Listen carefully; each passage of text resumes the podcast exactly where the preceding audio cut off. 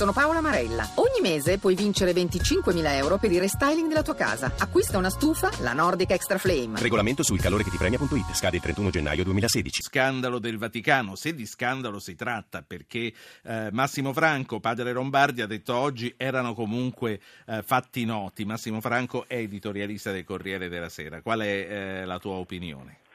Ma credo che in parte fossero noti, senz'altro erano noti al Papa e in parte erano noti anche all'opinione pubblica, ma credo che qui la cosa che colpisce di più eh, non sia solo o tanto la sostanza di queste notizie, ma il modo in cui sono uscite, nel senso che quello che ha colpito è stato soprattutto l'arresto di Monsignor Vallejo Balda e di Francesca Ciauchi che poi è stata rilasciata con l'accusa di essere stati loro a passare queste notizie, quindi colpisce soprattutto eh, la metodologia, naturalmente i colleghi hanno fatto il loro lavoro, eh, ma eh, non ci si può non porre il problema sì. eh, del perché queste persone che hanno passato le notizie lo abbiano fatto, quindi sono fonti che danno l'idea di essere fonti un po' inquinate. Eh, ci sono differenze fra lo scandalo del 2012 e quello di oggi e eh, c'è qualcosa di vero nel fatto che Papa Ratzinger abbandonò anche per quello scandalo? Io credo di sì, io credo di sì che sia vera l'ultima cosa che hai detto.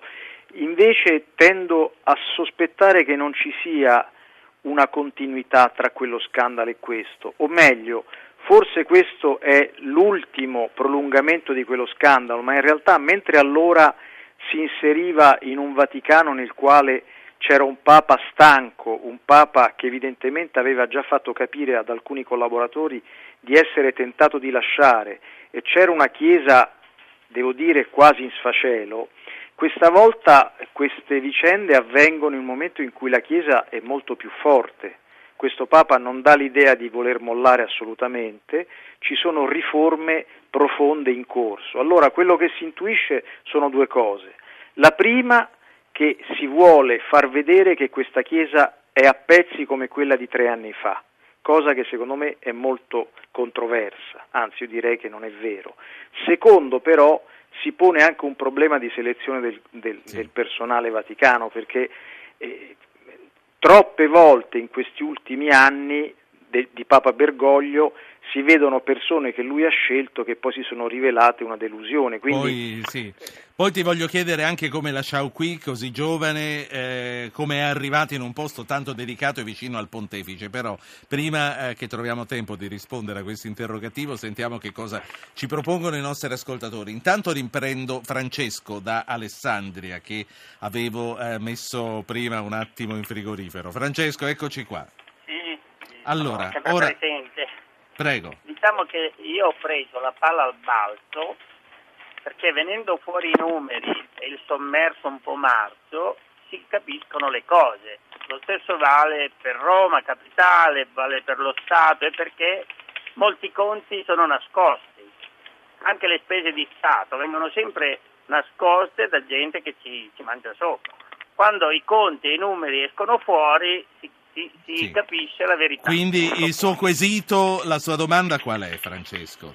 La mia domanda è che questo, diciamo io eh, avevo sentito il Premier Renzi eh, nell'insediamento che aveva eh, annunciato che prima o poi i conti di Stato, le spese sì. venivano in chiaro. Io, mh, è, una, è, un quesito che eh, diciamo è una cosa da chiarire che dove gli, eh, il, il oh. pubblico, gli italiani possiamo vedere le spese dove vanno a finire. Ecco, Signor Francesco, lei ha messo insieme molte cose perché io l'ho fatto fretta. Noi stiamo parlando dei conti del Vaticano. Comunque torneremo su quelli con Massimo Franco. No, la, la saluto e la ringrazio. Dario De Brescia. Buonasera. buonasera. Dario, buonasera. Sì, buonasera, buonasera a tutti.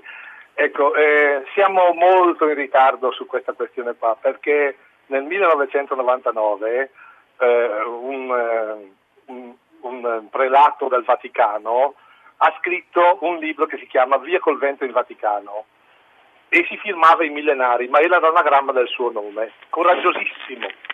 le edizioni Caos, Sì. io ce l'ho, ce l'ho da allora, Sì. e già allora tutto quello che è avvenuto in questo periodo è stato denunciato. Sono passati 16 anni nell'oblio e ora non dobbiamo trovarci meravigliati. Chi voleva vedere poteva vedere, solo che questo povero uomo che ha denunciato, che ripeto, i millenari è il suo anagramma, il suo- del suo cognome, Sì, sì. l'hanno messo, buttato fuori dalla curia.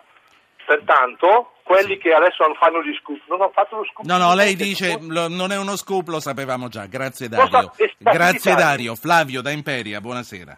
Buonasera Poco. Prego. Ma io, io sento critiche a Papa Francesco per aver selezionato male i suoi collaboratori. Beh, eh, partiamo dal presupposto che Papa Francesco arriva da Buenos Aires, non era eh, certo una persona esperta in economia, eccetera, eccetera, ma essendo io cattolico penso che sia una scelta dello Spirito Santo che lui è lì e lui sta soffrendo molto per quello che accade. Poi fidarsi, comunque ti devi fidare delle persone, di chi consigliano delle persone. Se poi vieni deluso, prendono- si Certo. prendono i giusti provvedimenti. In questo momento, secondo me, il Vaticano ha preso dei giusti provvedimenti.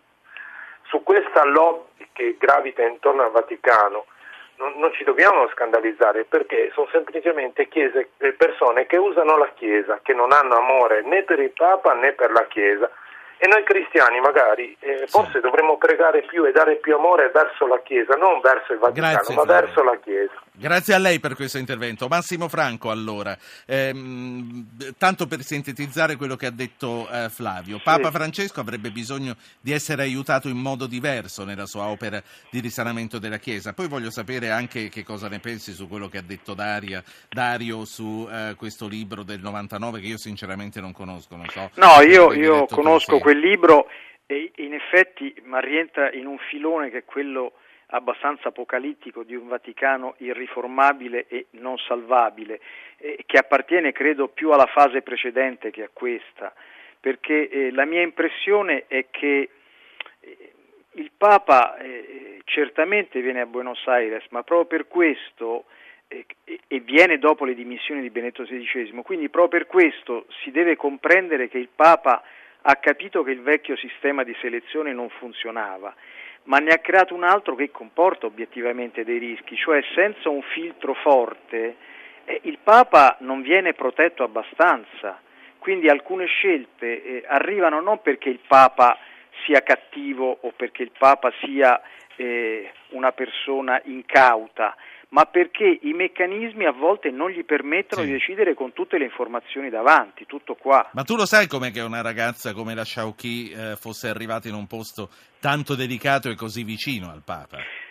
Ma credo che sia stata eh, portata proprio da Vallejo Balda, cioè da questo eh, prelato non dell'Opus Dei ma vicino all'Opus Dei, il quale l'ha presentata come una novità, come una forza fresca, come una donna che poteva in qualche modo inserirsi in questo nuovo corso vaticano, ma devo dire che da quello che io so eh, all'inizio aveva un accesso totale a Casa Santa Marta e questo appunto è- abbastanza sconcertante, ma ho anche l'impressione che poi il Papa si fosse accorto, e non solo il Papa, che la scelta forse non era stata delle più felici. Sì, senti, Però ripeto, il problema non è eh, eh, la Sciauchi, il problema è chi l'ha portata e quante di queste scelte eh, a dir poco controverse sono state compiute in questo periodo e a breve potrebbero magari ritorcersi contro chi l'ha fatte. Sì, a breve potrebbe uscire dell'altro, Massimo. Ma io sono convinto di sì, sono convinto di sì perché eh, nonostante quello che dicono le persone sospettate, ripeto, sospettate e accusate di avere fornito molte delle notizie, eh, io non credo l'abbiano fatto per la Senti. verità, come dicono, per il bene della Chiesa, l'hanno fatto per motivi molto più terragni e molto poi, sì, meno e nobili. poi ci sarebbe Quindi- di- da parlare poi anche del contenuto di quelle notizie, quindi dai soldi del bambino Gesù per la ristrutturazione sì. dell'appartamento e tutto il resto, perché noi rischiamo di guardare eh, il dito e non la luna. eh, Certo, ma secondo me di fatti discutere. alcune notizie è bene che siano uscite e, e credo però che appunto sono uscite ma già si sapevano. Il problema è l'intenzione con la quale le persone che le hanno fornite le hanno fatte uscire e non credo siano questioni nobili. Certo. L'ultima cosa, ma te a quel famoso party in terrazza fosti invitato? C'eri? No, per fortuna no. Ultimissima cosa, visto che sei l'editorialista politico e che la notizia del giorno è l'assoluzione di Calogero Mannino, eh, qual è la, la, tua opinione su questa sentenza? Calogero Mannino è stato assolto dall'accusa di avere avviato sì. 23 anni fa la presunta trattativa Stato-mafia, eh, è stato sentenziato che non ha commesso il fatto, che cosa ne pensi? Beh, che eh, è una sentenza che dimostra eh, il coraggio della magistratura, ma lascia anche molta amarezza perché Mannino è stato crocifisso per tutti questi anni. Quindi da una parte c'è questa amarezza, dall'altra eh, eh il riconoscimento del coraggio della magistratura, eh, però una sentenza un po' tardiva. Ecco. Grazie, grazie a Massimo Franco, editorialista del Corriere Ruggero. della Sera.